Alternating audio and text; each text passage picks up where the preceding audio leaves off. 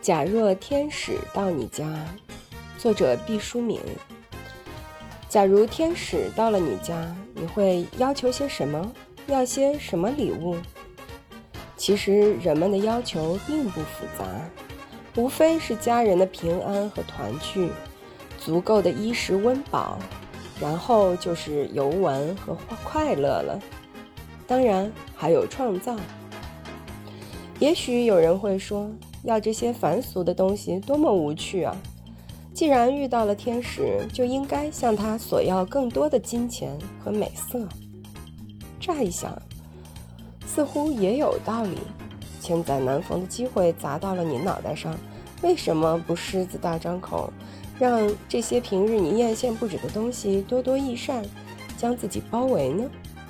好吧，就算有这样宽宏大量的小天使。给了你足够的金钱和美女，然后呢？天使飞走了，你还要继续过下去。你不断的消费金钱，快乐却一点点的减少。这是一条古老的法则。当什么东西充斥在我们周围无穷无尽的时候，我们就飞快的麻木了。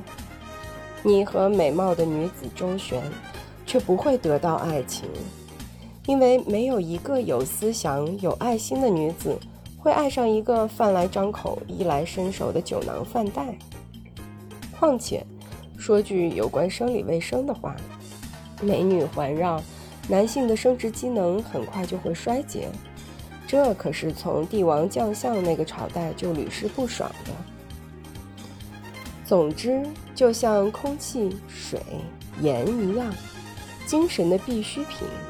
爱、欢乐和团圆是非常朴素却须臾不可离开的。